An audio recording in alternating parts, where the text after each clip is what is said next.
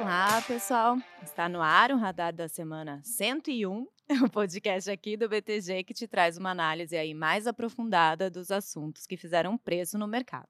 Eu sou Marcele Gutierrez e aqui Gerson Zanlorense. E aí, Mar, tudo bem? Vamos lá, passamos a marca do 100, agora vamos buscar aí o 200 com tudo. Mercado muito agitado aqui, lá fora também, com muitas novidades. Trouxemos uma turma aí bacana para a gente conversar e de um tema também que, que muita gente pergunta aqui, que é a parte de fundos imobiliários, já dando um spoiler aqui de quem está na mesa com a gente. Sim, antes né, de chamar aqui o nosso convidado, só fazer aquele merchanzinho básico, né, Gerson? Episódio 100, tá lá no YouTube. Então, quem quiser ver também, aí, ali a gente deu um, uma, um panorama aí do cenário macro com o Mansueto, com a Stephanie, tá bem bacana. Agora vamos para o assunto da semana, né? A gente foi uma semana ali mais vazia de indicadores, né, de dados, mas declarações de autoridades aí foram foco, principalmente as vindas de Brasília sobre juros e independência do Banco Central. Então, para a gente detalhar um pouco aí, né, a taxa Selic, que está em 13,75% ao ano, teve ata do Copom nessa semana, a gente vai explicar também ali a autonomia do Banco Central com a gente, a economista aqui do BTG, a Luísa Paparones. Olá, pessoal, muito obrigada pelo convite. Vamos aí discutir esse tema extremamente importante que está no nosso radar a semana inteira. Falei certo seu nome, Lu? Falou certo, Luísa é, Paparones. Porque isso aí. É meio complicado.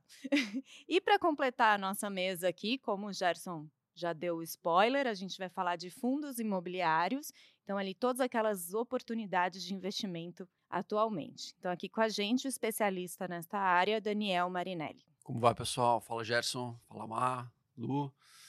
Vamos lá falar um pouquinho de fundo imobiliário. É sempre bom, né? A gente tem mudanças aí em termos macroeconômicos que tem impacto também nos fundos, né? Sim, sim. Então vamos lá, vamos começar aí com macro, Gerson? Vamos lá, no final do dia tudo é macro aí. Hoje em dia tudo é de culpa do macro, né? Então, Exatamente. É a gente tem, tem comentado mais, que a gente começou pelo menos no ano macro lá fora melhor, né? Que motivou bastante o mercado a performar. E semana passada tivemos um susto com o Peru na sexta-feira. E basicamente aqui no Brasil a, a história é um pouco inversa, né? A gente realmente está com macro, vamos assim, inflação e juros meio que mais dado, e por um outro lado, né, a parte política que acaba envolvendo o macro, porque está falando de Banco Central e tal, acabou tomando conta do, do noticiário ao longo da semana. Né? Como você diz, né, Gerson, traz volatilidade, né, esse burburinho aí, esses é, é muita incerteza, né, é você vai acompanhando o headline de todo dia, né, você percebe ali que é muita incerteza, e parece que chega num ponto extremo, Aí aparecem os bombeiros, né, como a gente fala, para apagar um pouco os incêndios, mas isso vai, de certa maneira, minando né, a confiança dos investidores e o pessoal vai ficando mais averso a risco. Né? Sim. Bom, então, para a gente relembrar, na semana passada, o Copom manteve ali a Selic em 13,75% ao ano. Nesta semana teve a ata da última dessa reunião, né, da semana anterior, e alguns comentários foram surgindo ali. E um ponto importante, Lu, que eu encontrei aqui, que eu queria discutir com você aí para dar o, o início no nosso bate-papo, foi a declaração do presidente do Banco Central, Roberto Campos Neto, em um evento no exterior. Ele disse que a autonomia do Banco Central é importante porque separa o ciclo de política monetária do ciclo político. Então, queria entender com você aí, né, essa é a discussão do momento. Por que, que a autonomia do BC é importante? Bom, vamos lá, pessoal. Acho que o ponto que vocês trouxeram muito importante com relação às incertezas e à volatilidade. E a autonomia do Banco Central, na verdade, ela tenta diminuir isso, né? Porque, como o Roberto Campos Neto comentou, ela busca preservar o Banco Central das influências políticas. É, o objetivo do Banco Central é né, ter uma estabilidade de preços, é trazer a inflação na meta, sempre foi. É, com a autonomia do Banco Central, foram criados mecanismos é, para que separasse o Banco Central do meio político. Então, o Banco Central trabalha é, para, ter, para trazer estabilidade de preços, enquanto o meio político faz a, a política econômica. É, com isso, né, então, o, a independência do Banco Central, o que, que ela trouxe de diferente? Ela tirou a coincidência dos mandatos entre o presidente do Banco Central e os dirigentes e o presidente. Ou seja, né, ela foi aprovada em 2021, é, e o presidente do Banco Central fica quatro anos no cargo, entrando na metade do mandato do presidente e saindo na metade do mandato do presidente seguinte. Então, por exemplo, o Roberto Campos Neto tem mandato até metade do, do mandato do Lula, até final de 2024 para 2025. Pode ser renovado esse mandato, caso seja desejo do presidente, mas também pode não ser renovado e, consequentemente, ele colocaria ali um novo presidente do Banco Central que ficaria até metade do, do outro presidente. E com os dirigentes é a mesma coisa. Você, eles ficam quatro anos, quando encerra o mandato deles de quatro anos, eles saem. Né? Então, isso busca tirar essa coincidência e, e dar uma continuidade e maior previsibilidade para a política monetária. Né? O, o, presidente não pode demitir mais o presidente do Banco Central caso discorde da condução da política monetária. Para ele fazer essa demissão, isso ser, precisaria ser aprovado pelo Congresso e precisaria ter, ter uma justa causa. Né? Isso precisaria ser claramente é, né, justificado para que fosse demitido, e aí precisaria ser aprovado no Congresso, na Câmara e no Senado. É, então, é, não é o nosso cenário base, é um cenário de cauda. A gente não espera que vá ser renovado em 2025, acho que isso já está muito claro, mas a gente não espera uma saída do Roberto Campos Neto. Acho que não, não existe apetite né, no Congresso para essa mudança. E também não existe um apetite para a mudança da autonomia do Banco Central. É, a autonomia do Banco Central foi aprovada em 2021 com uma votação expressiva. No Senado foram 58 votos, enquanto precisaria ali aproximadamente 41 votos, que é a maioria absoluta.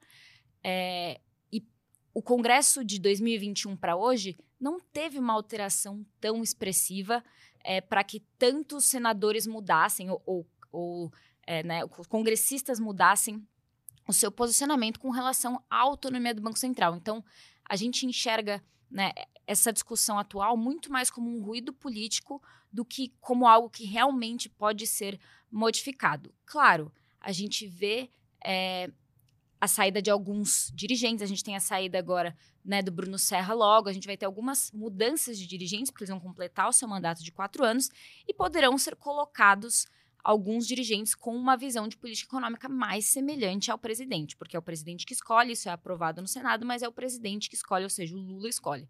Isso poderia modificar um pouco ali o comitê de política monetária do Banco Central, mas não provocaria provavelmente uma mudança muito né, é, expressiva ali no comitê. E só para finalizar esse ponto, que eu acho também importante ressaltar, é que essa é a primeira vez na história do Brasil em que a gente tem um presidente tomando posse que não consegue nomear o seu presidente do Banco Central.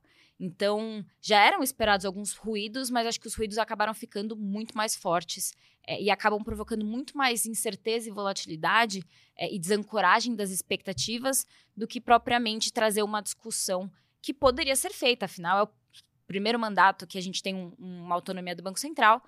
É, poderia ser feita uma discussão com relação a isso, mas acho que, que acabou se tornando muito mais é, um risco e trazendo incertezas para a mesa do que propriamente trazendo um, um debate é, sobre as evoluções das instituições brasileiras. Eu acho que também acaba, que acaba sendo uma somatória né, de coisas, que acho que é o principal ponto. Né? A gente vem, e aí na mesma semana a gente teve as críticas à privatização da Eletrobras, que, de novo, né, na mesma dinâmica do, da independência do Banco Central teria que passar pela Câmara e pelo Senado, teria que ter um, um desembolso do governo de um valor muito elevado, ou seja, evento de baixa, baixa probabilidade de acontecer. Só que você vai lá olhar a ação, o papel cai 4, 5% na semana, draga todas as ações do setor elétrico, traz mais volatilidade. No meio do caminho, você também tem essa questão de alteração de meta de inflação, que também traz mais volatilidade. Então, você vai somando os fatores, tem uma grande expectativa com qual o novo arcabouço fiscal lá para abril, então deixa mais insegurança. Então você vai trazendo uma sequência de, de inseguranças, como eu comentei no início do nosso papo, vai minando um pouco da confiança do investidor, que por outra partida tem um incentivo né, de não tomar risco, dado um CDI de quase 14% ali remunerando a sua, seu portfólio. Então, sem dúvida, né, a gente está com essa com baixa visibilidade aqui nessa, nessas tendências e que tudo indica, a gente provavelmente só vai ter mais clareza disso lá para março e abril, quando começar a ter um pouco mais de, de, de entregas concretas sobre essa questão do fiscal brasileiro. Né? É, essa, essa política do fiscal também, né? Já tiveram declarações do Fernando Haddad de que sai em abril, né? Alguma coisa a gente já vê ali no mês de abril, então. Não, exata, exatamente. Acho que com relação ao cenário fiscal, é, o Fernando Haddad, né, ministro da Fazenda, sinalizou que gostaria de apresentar uma proposta em abril. Também tem sinalizações de uma reforma tributária que deve ser dividida em duas partes, entre consumo e renda, é, né, que, que deve percorrer todo o ano de 2022. É, mas claro que é uma discussão muito, muito longa, né? É, o projeto provavelmente pode ser apresentado em abril do, do novo arcabouço fiscal, vão ter novos debates, então é, isso deve povoar o noticiário e, e trazer mais volatilidade para a mesa. É, e algo só deve ser aprovado talvez no segundo semestre, dado que você tem ali férias, né? Você tem o período de, de recesso do Congresso ali em julho, que pode né, reduzir os debates. Então, é, é muita volatilidade, muitas discussões, mas acho que vale ressaltar que são poucos pontos concretos. A gente ainda não tem nenhuma proposta de arcabouço fiscal, nada foi sinalizado. É, então, assim, a gente tem muita, muitos ruídos, mas nada concreto na mesa. É, foi entregue ali uma, uma proposta de mudança da autonomia do Banco Central essa semana ali pelo PSOL. Mas eles mesmos sinalizaram que não existe concordância dentro do, da própria base governista é, do governo. Então, muito mais ruídos do que realmente fatos concretos. Isso é bastante importante lembrar. E falando em data, Luiz, eu puxei aqui que em junho vai ter uma outra discussão. O Conselho Monetário Nacional ele se reúne para definir as metas a meta de inflação dos próximos anos. E essa, esse é um assunto Sim. também aí que está sendo discutido. Como que vocês estão vendo essa questão aí da meta da inflação? Bom, vamos lá, né? Eu acho que o primeiro ponto que vale ressaltar é que a meta de inflação é definida pelo Conselho Monetário Nacional. Né? Ela existe aí desde o final dos anos 90, mais ou menos, depois do período de hiperinflação, e o Conselho Monetário Nacional atualmente é o Roberto Campos Neto, né, o presidente do Banco Central, o Fernando Haddad, ministro da Fazenda, e a Simone Tebet, que é a ministra do Planejamento. É, e é o voto dela que atualmente importa mais para a gente entender qual que vai ser o resultado final, né? Porque a gente sabe o voto do Roberto Campos Neto, a gente sabe o voto do Fernando Haddad, mas é o voto da Simone Tebet que deve ser o voto decisivo e que e é, são as sinalizações dela que a gente tem que acompanhar mais de perto para entender se deve ocorrer ou não uma, uma mudança da meta de inflação.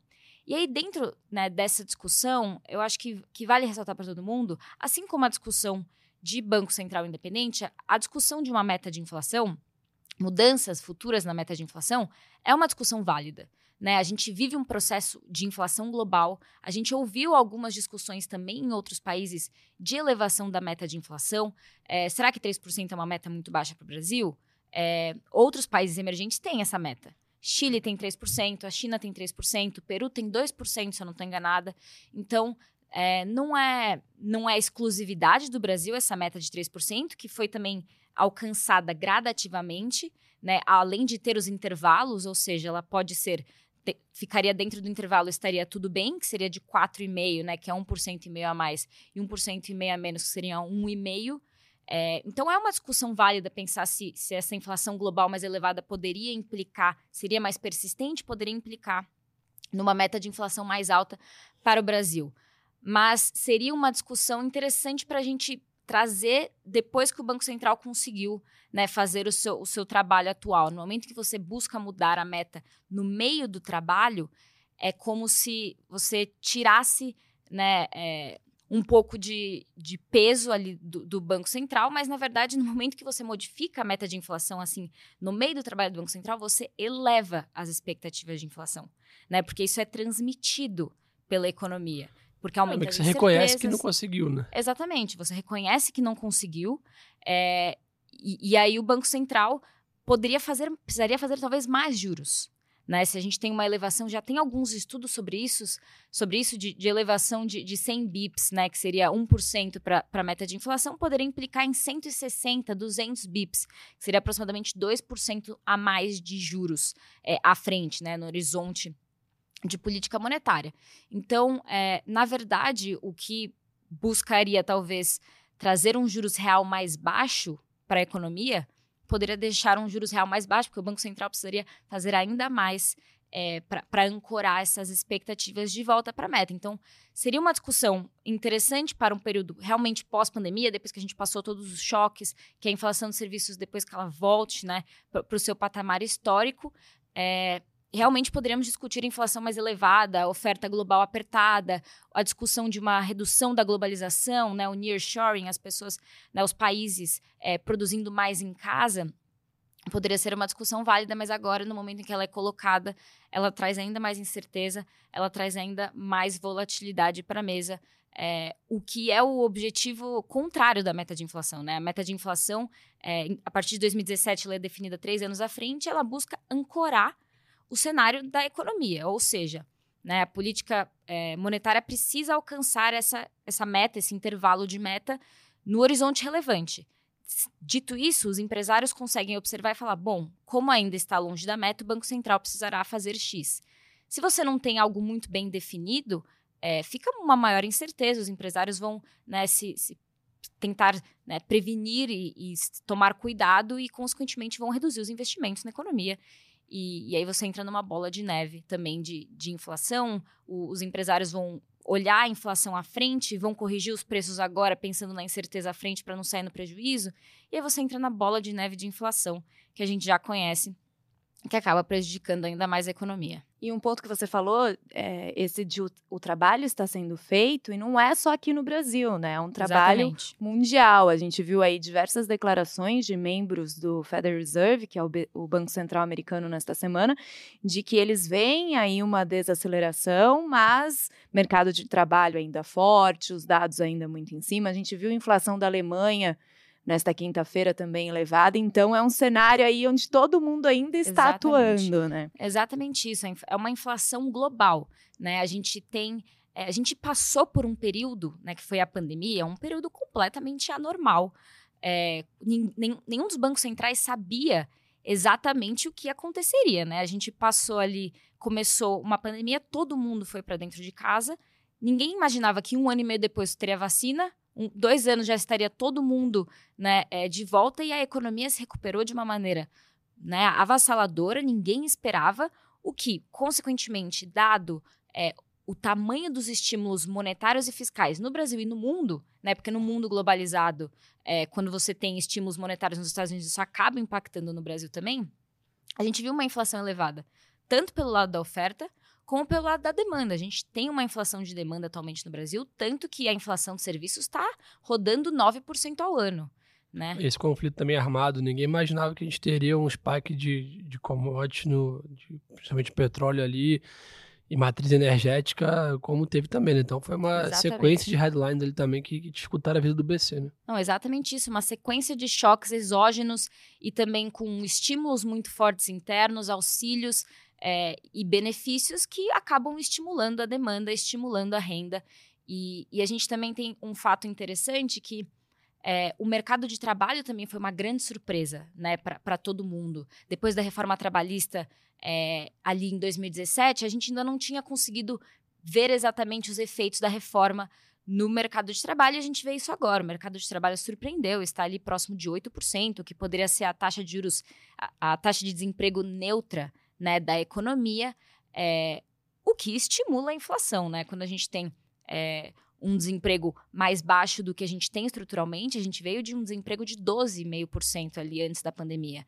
Esse desemprego estruturalmente mais baixo também motiva uma inflação de demanda.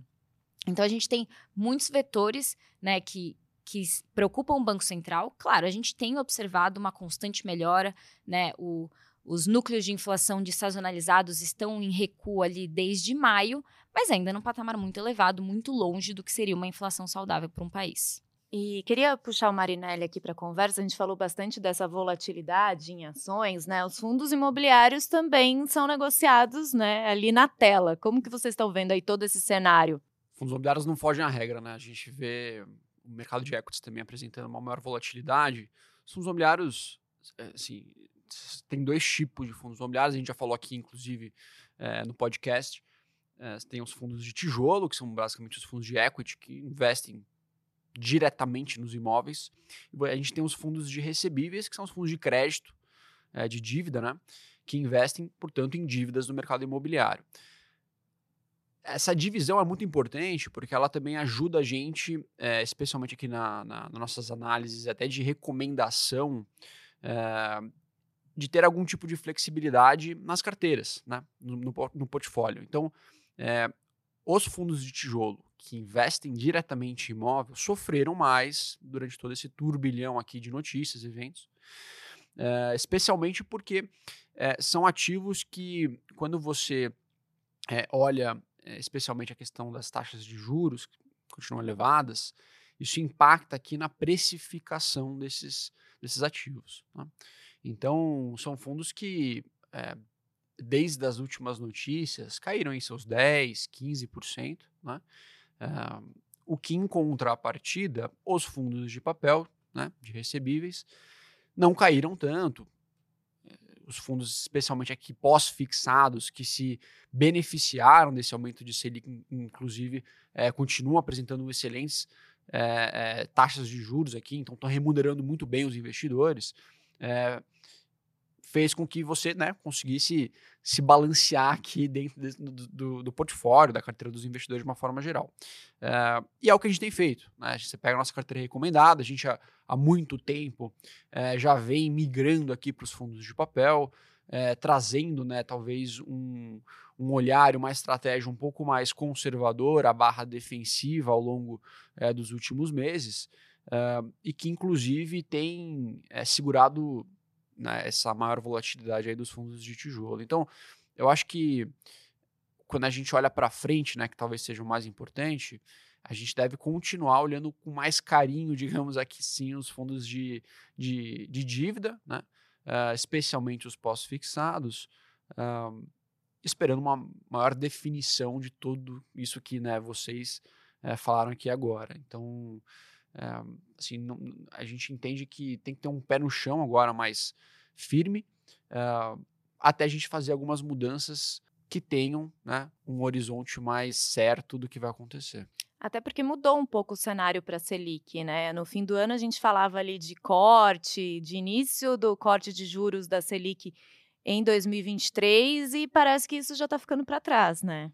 Não, exatamente isso. É, a gente teve, acho que principalmente depois da, do comunicado e da ata do Copom que a gente teve essa semana e na última semana, que eles sinalizaram a construção de um cenário é, mantendo a taxa Selic no patamar atual, então uma manutenção em 3,65 por todo o horizonte relevante, né, o que implicaria é, até o começo de 2024.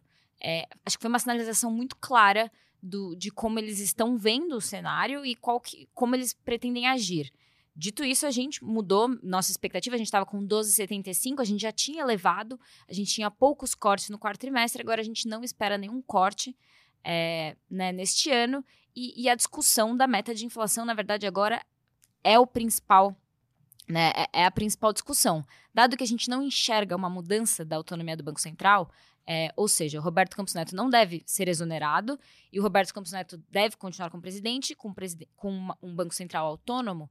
É, caso o Conselho Monetário Nacional opte por modificar a meta de inflação de 2024, eles podem fazer isso a partir de um decreto presidencial, porque agora eles definem para 2026, né? Se eles modificarem para 2024, 2024 está no horizonte relevante de política monetária do Banco Central.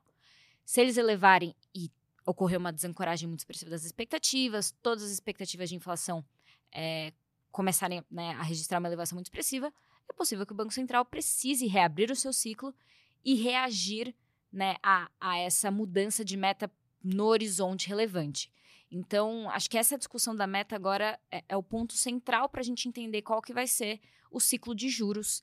É, mas a, atualmente, nosso cenário base é 3,75 até o final do ano, com algum corte em 2024, mas ainda sem muita clareza é, de quando, né? Acho que a gente está num, num, cenário muito incerto e a discussão da meta de inflação é o principal agora. E acaba que isso, de novo, a gente volta para aquela velha história que é o drive que a gente precisa para a bolsa andar, né? A gente lembra ano passado ali no, no meio das eleições que, a, que o mercado começou a precificar com mais clareza corte da Selic nesse ano, a bolsa deu aquele tiro, o varejo andou. Exatamente. E os fundos imobiliários andaram, né? Tudo, toda essa relação depois dessa esfriou bem né, esse ânimo e a situação atual. Né? Então, a gente está nesse patamar de bolsa que não parece, tá, vamos dizer assim, barato, quando se olha Ibovespa, graças a commodities e o fluxo gringo, né? Quando a gente olha para o mercado local e o apetite do investidor local, né? Você vê que a gente está, entre aspas, largado ali, né? Os fundamentos da bolsa ali nos níveis mais baratos que 2008.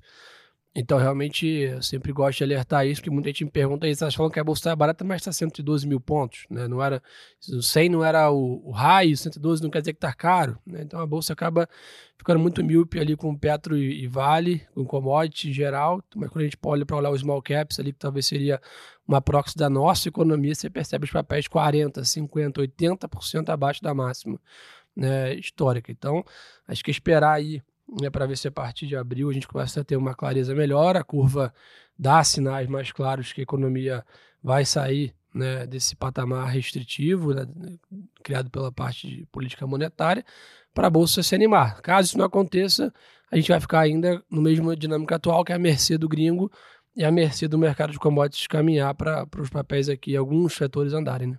A gente falou até em podcasts anteriores, você também falou agora, esse início de ano mais positivo internacional, né? Com commodities, com Estados Unidos. Vocês acham que a bolsa e o câmbio não estão andando tão bem? No último podcast, a Stephanie até falou que o câmbio poderia estar mais baixo do que a gente viu na semana passada, que chegou a 4,94. Vocês acham que é por causa desses ruídos internos? É exatamente isso. A gente viu um começo de ano muito mais positivo no cenário externo. Então, só passando um pouco dos pontos, a China reabrindo, o que a gente só esperava que fosse acontecer no segundo trimestre de 2023. Então, uma surpresa vindo de China. É, isso, consequentemente, trazendo um fluxo mais forte para emergentes, principalmente para o Brasil. Né? O principal parceiro comercial do Brasil é a China. Então, um fluxo forte é, de emergentes. A gente já comentou muito como o Brasil está né, melhor do que outros pares emergentes, aí acaba atraindo esse fluxo.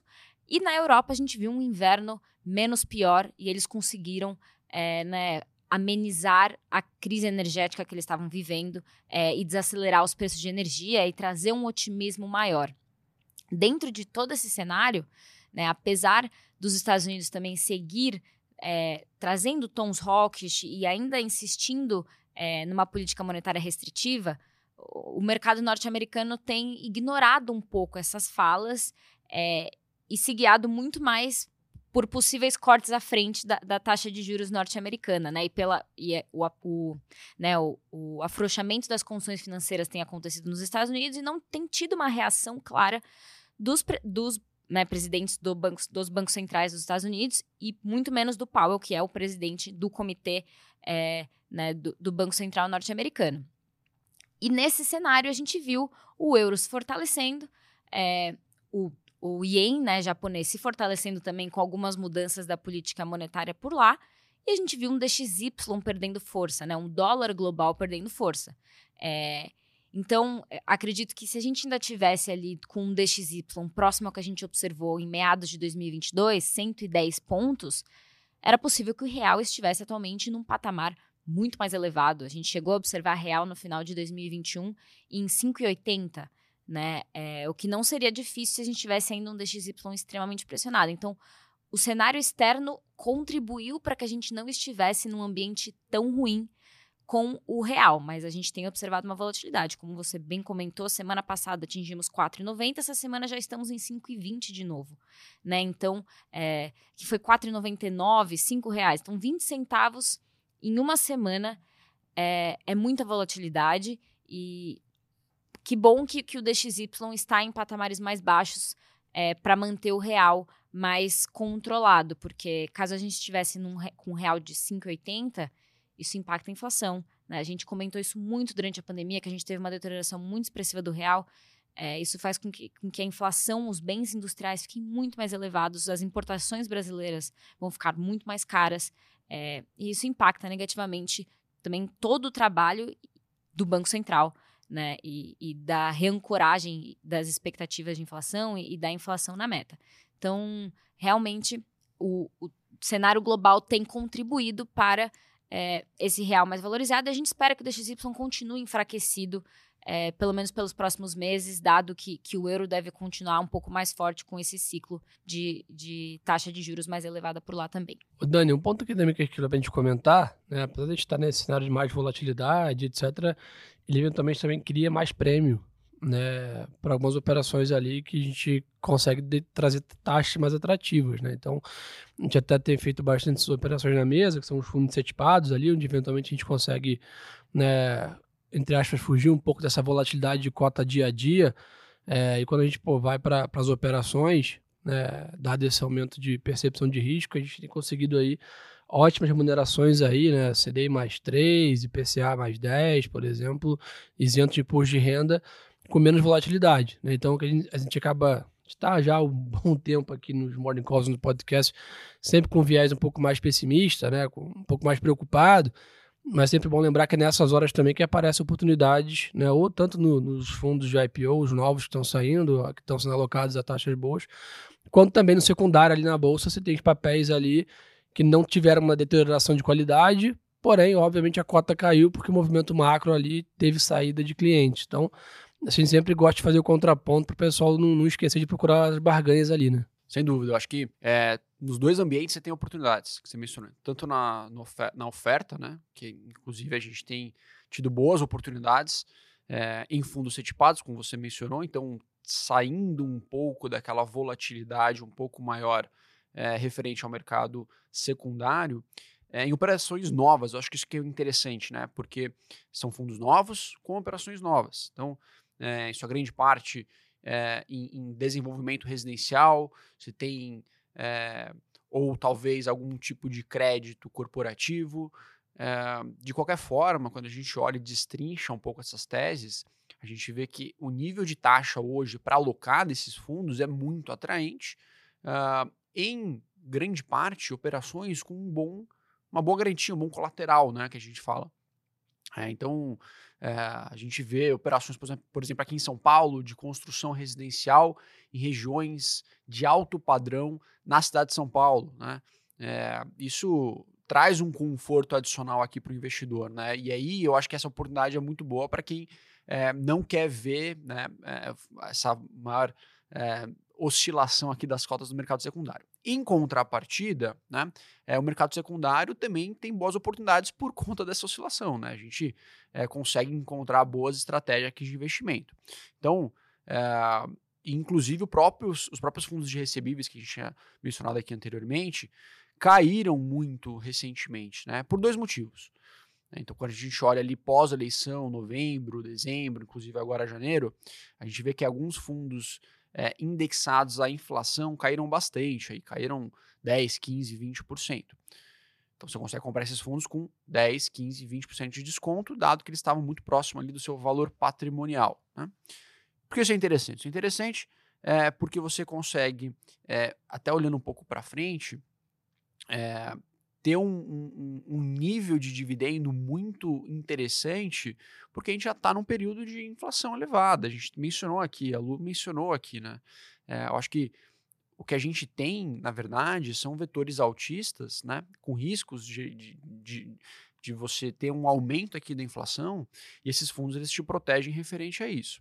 Mas por que eles caíram, né? Eu acabei, eu acabei não falando. Eles caíram por dois motivos. Então a gente teve, a partir do final das eleições, uma, uma abertura da curva de juros. Então você teve, né, portanto, é uma reprecificação desses ativos.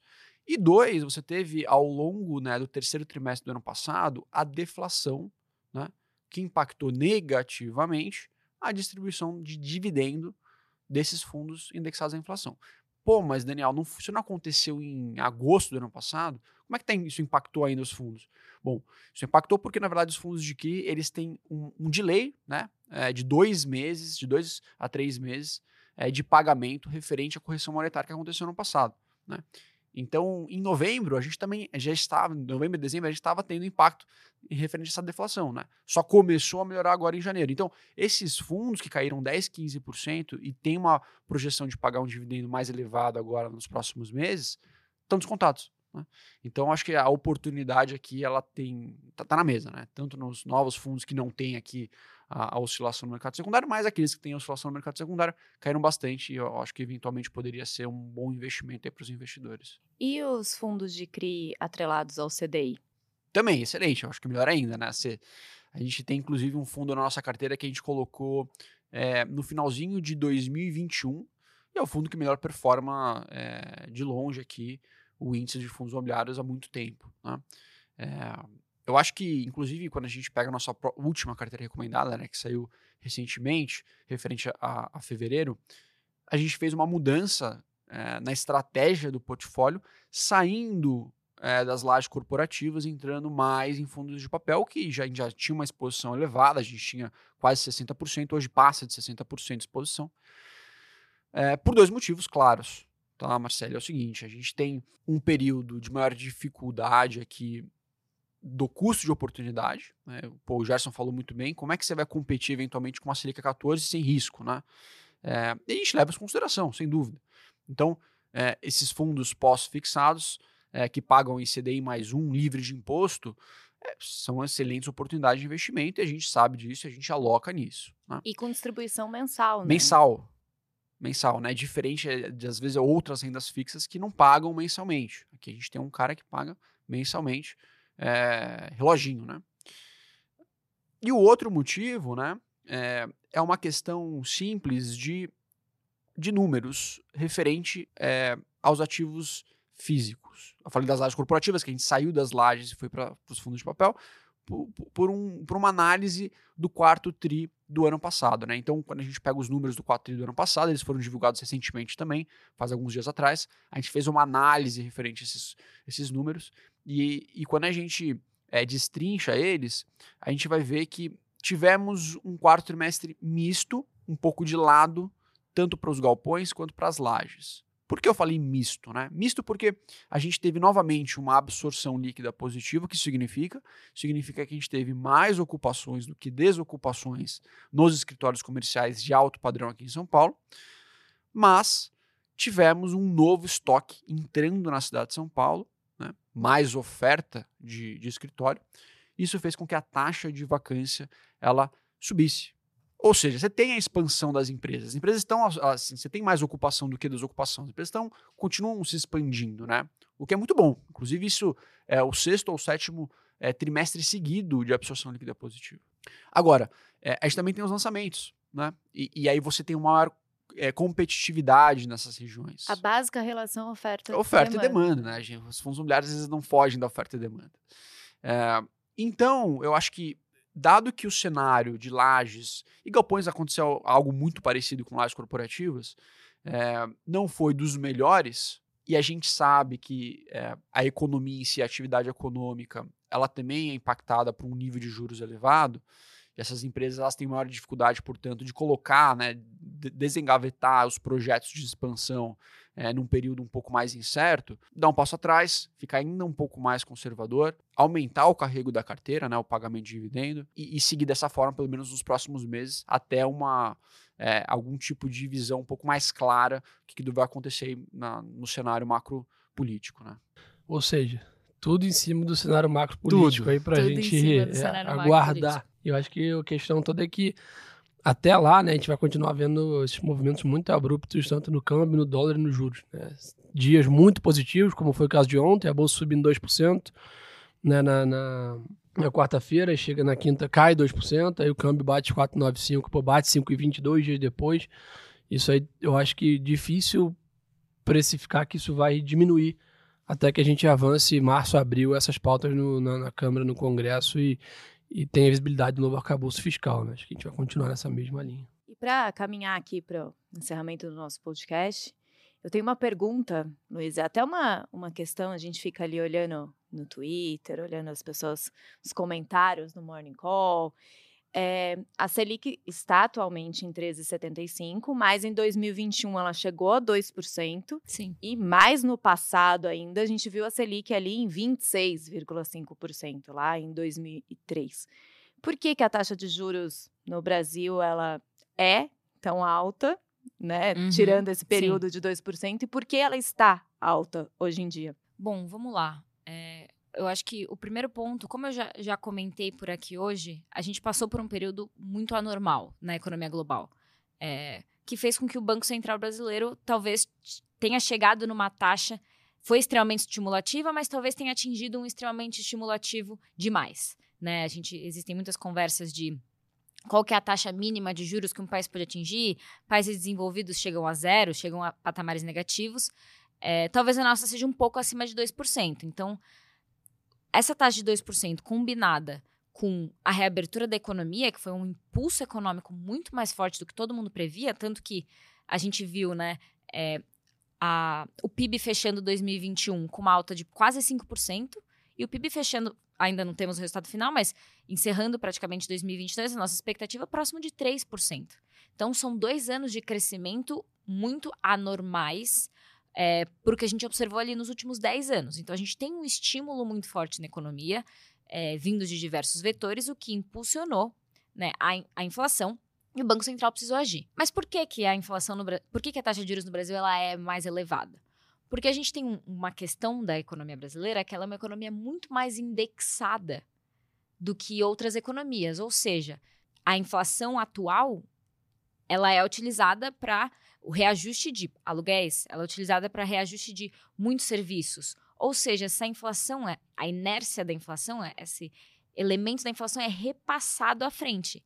Então, muito da inflação de 2021 está na inflação de 2022, que estará na inflação de 2023, basicamente por esse efeito de ter muitas coisas indexadas é, e o reajuste automático dado o IPCA, dada a inflação do ano. Então, a gente teve inflação ali acima de 10% em 2021 e muitas coisas reajustaram por 10%. Consequentemente, a inflação de 2022 já foi mais elevada. A inflação de 2023 deve ser mais elevada. E isso exige do Banco Central é, brasileiro uma ação mais forte do que talvez fosse necessário em outros países. E além disso, claro, a gente é, não pode esquecer que a gente também passou por, por outras discussões fiscais nos últimos quatro anos. Né? A gente teve a mudança ali do reajuste do teto de gastos é, na PEC dos precatórios, o que colocou mais risco também, que fez com que o Banco Central chegasse no patamar atual. Então a gente também passou por muitas discussões fiscais, acho que discussão fiscal é o assunto brasileiro, né, o que a gente mais fala no Brasil. É, desde a reforma da Previdência. Né? Desde, desde a reforma da Previdência. A gente fala de assuntos fiscais e isso também impacta no balanço de riscos do Banco Central. É, e eu acho que nós, como um país que já passou por uma história muito clara de hiperinflação, é, o Banco Central se preocupa muito mais com não deixar com que essa inflação enraize novamente na economia, porque a gente tem um histórico próximo e muito claro de problemas é, com, com inflação extremamente elevada. Temos vizinhos com problemas assim. É, e muitas vezes, que é uma coisa que o Powell comenta muito, né, do, o presidente do Banco Central norte-americano, muitas vezes é melhor você provocar uma desaceleração expressiva da atividade econômica é, para ancorar a inflação do que você deixar a inflação correr solta pela economia e aí depois a gente sabe que isso pode se tornar algo muito maior. Então, o Banco Central precisou levar a taxa Selic para 13,75. Vale lembrar que alguns economistas tinham um patamar até mais alto né, para essa taxa e está esperando os efeitos da política monetária. A política monetária tem aí dos seus 6 aos 18 meses de impacto.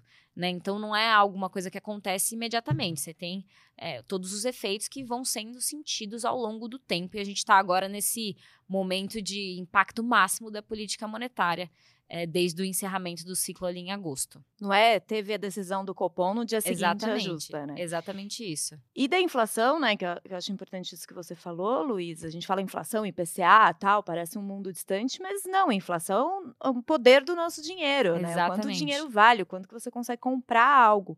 Então, inflação é você poder de compra diminuindo, né? Exatamente isso. Eu acho que é isso que, que deveria também englobar muito na discussão atual de metas de inflação, né? Porque se a gente tem essa mudança de meta, consequentemente, uma nova expectativa de inflação, desancoragem das expectativas de inflação, no final do dia, a gente tem uma perda de compra do consumidor. As pessoas, na verdade, perdem mais dinheiro com uma inflação ainda mais elevada. Eu acho que está faltando também esse ponto dentro da discussão do entendimento que no final isso impacta muito mais as rendas mais baixas que não conseguem suprir, né, não conseguem é, às vezes comprar um produto realmente porque está muito mais caro. As, as, famílias de renda mais alta conseguem né, se ajustar numa inflação mais elevada. As famílias de renda mais baixa não conseguem. Então, é, esse também deveria ser um ponto na discussão exatamente do que você trouxe. Isso deteriora o poder de compra, principalmente das famílias de renda mais baixa. E para encerrar aqui, queria falar de oportunidades, né, Gerson? Hum. Aproveitando que o Marinelli está aqui. De fundo imobiliário aí, qual que é a perspectiva para esse ano? O que, que a gente tem aí de oportunidade? O Gerson já, pô, matou a charada no, né? Eu acho que, que vai continuar ainda com mais a parte de crédito, né, ah. Dani? Acho que é pensar ainda em, em construção, logística e tal. Acho que com essa Selic de quase 14 ainda o, o pulo do gato ainda está mais na renda do crédito, né? sem dúvida. Acho que assim, não adianta a gente brigar muito com a taxa de juros, a inflação, a gente tem que ser aliado a ela. Né? E, os, e os fundos de crédito uh, têm essa característica né, de ser indexados à inflação, uh, ser indexados a, a, ao, ao, ao, juro pós-fixado, né, no caso a Selic. Então, e, e, e por que isso é interessante também em termos do crédito? Né? O crédito ele tem garantias. Né? E em um cenário em que a gente tem é, uma situação um pouco mais é, complicada, é, se você tem uma boa garantia por trás dessas operações, você tem uma, um maior conforto, por, por, né, e aí, no caso do investidor, em seguir nessas operações. E por que eu estou dizendo isso? Estou dizendo isso porque num ano difícil, em que essa taxa de juros já está bastante elevada há algum tempo e deve permanecer elevada por mais algum tempo, é, você pode ter eventualmente algum tipo de risco de crédito nessas operações. O que a gente vê ao longo do tempo, né, o próprio Gerson, eu, todo mundo aqui do BTG, é, é, é entrar em oportunidades ou é, é, divulgar oportunidades que a gente entenda que tem um bom risco de crédito. Então, se acontecer algum problema, né, vamos lá, num CRI é, residencial que está falando aqui, em São Paulo, de um ativo de alto padrão. Geralmente esse CRI ele tem alienação fiduciária. Né? O que, que significa? Significa que é, se tiver algum problema né, e esse devedor, pode ser incorporadora, que incorporou o prédio ou está incorporando o prédio, não conseguir pagar, por exemplo, os juros dessa dívida, o né, é, tomador dessa dívida pode executar a garantia. A alienação fiduciária é basicamente a garantia real daquele imóvel. Então, é, o, e geralmente essa, essa, essa garantia ela é muito acima do valor total da dívida. Né? Porque você, eventualmente, num momento de estresse, tem que exercer uma venda forçada, digamos assim, daquele imóvel Uh, mas geralmente, como é muito maior que a dívida, eventualmente, se, você está num, num bom, numa boa operação com ativo residencial performado, por exemplo, aqui no Itaim Bibi, muito acima da dívida, até o default daquela, daquela operação é, pode ser até benéfico para o fundo, para você ter uma noção. Né? O fundo vai ter, um, uma, ter uma dívida ali de 100 milhões de reais, o ativo vale 200 mil reais, é, e você executar essa garantia, o fundo vai estar com algo que vale acima daquela dívida, né? Claro que eu estou falando aqui no melhor, no melhor é, cenário possível. Mas o que eu estou dizendo é o seguinte: é, estar numa boa operação, num bom fundo que tem uma boa garantia, é o seu colchão aqui de conforto é, para se eventualmente acontecer alguma coisa, é, o fundo ele tem mais do que capacidade de retornar aquela dívida para o cotista na ponta final ou até melhorar a questão do fundo. Né? Então, assim, eu acho que é isso que a gente tem é, é, de boas oportunidades no mercado. Né? Você consegue hoje entrar num fundo que tem um bom risco de crédito, uma boa taxa, porque as taxas subiram. Né? Então, acho que é isso que a gente tem é, divulgado aqui de oportunidade para os investidores. É isso aí, eu acabei de falar, né? Tá bem nebuloso o cenário, mas é nessa hora que aparecem aí as as barganhas aí para quem tem mais estômago e mais paciência tem um retorno bem diferenciado. E isso que o Marinelli falou, achei interessante, é igual em ações, né, que a gente já tem discutido há bastante tempo. Não é escolher um fundo de papel, vai lá, pega qualquer um, porque, ah, CRI tá bom, é esse que eu vou pegar. Não, você tem que ver o que é bem gerido, o que tem garantia, igual empresas, né? Total. Gerson, olhar a ação ali, observa a empresa, não pega, ah, vou comprar setor de sei lá, setor de tecnologia e compra qualquer uma, né? Você tem que olhar e a importância da carteira recomendada aqui, né? Dos especialistas olhando ali caso a caso, né? É isso, sem dúvida. Então é isso, gente. É isso só? Só isso. Só isso. Só isso. Ai, todo podcast tá sendo só isso, assim, tá? O cenário tá. Mas tá bom, né? Pra quem faz o roteiro é bom ter, ter informação, assunto, ter notícia. Obrigada, Luísa. Muito obrigada, gente. Sempre aí ficar de olho na, nas discussões. A gente tem sempre comentado, né, nos nossos, nossos relatórios mensais, nossos relatórios semanais, desculpa, o spoiler macro, a gente sempre comenta sobre o cenário, o que, que impactou os ativos na semana. Então, tanto o cenário global quanto o cenário doméstico, acho que vale acompanhar para todo mundo ficar antenado. E essa é a discussão no Brasil, essa vai ser a discussão, pelo menos pelos próximos meses. Então, não tem muito o que fugir. É se proteger e acompanhar o noticiário, mas sempre lembrar que que todas essas discussões atualmente são muito mais ruídos do que projetos concretos, tirando a meta de inflação, que realmente pode ser modificada, mas isso deve ser levado só para junho. Mas a mudança da autonomia do Banco Central é um, muito mais um ruído do que algo que a gente espera que realmente seja aprovado. Obrigada, Marina. Obrigado, pessoal. É, e aí também, só para pegando um gancho aqui da Luísa, é, lembrando que a gente também soltou né, o nosso site de research com todos os relatórios, macro, fundos imobiliários, equities, é, e eu acho que ali vocês podem ter todo o conteúdo numa plataforma só, tá, pessoal? Então vale a pena vocês conferirem. Sim, e o site, né, de, de conteúdo e todos os relatórios a gente envia no Telegram, no BTG Pactual Research News, o relatório spoiler macro que a Luísa falou, ela de manhãzinha ali, o spoiler macro sai, ela já me chama para a gente já enviar no Telegram. Então a gente também manda o link do site, então todo dia tá lá. É isso, obrigada, gente. Boa, turma. Valeu. Obrigada, pessoal. Valeu. Até semana que vem. E lembrando ali, segue o canal do BTG em todas as plataformas de streaming de áudio, deixa a notificação acionada para saber aí quando um novo episódio está no ar.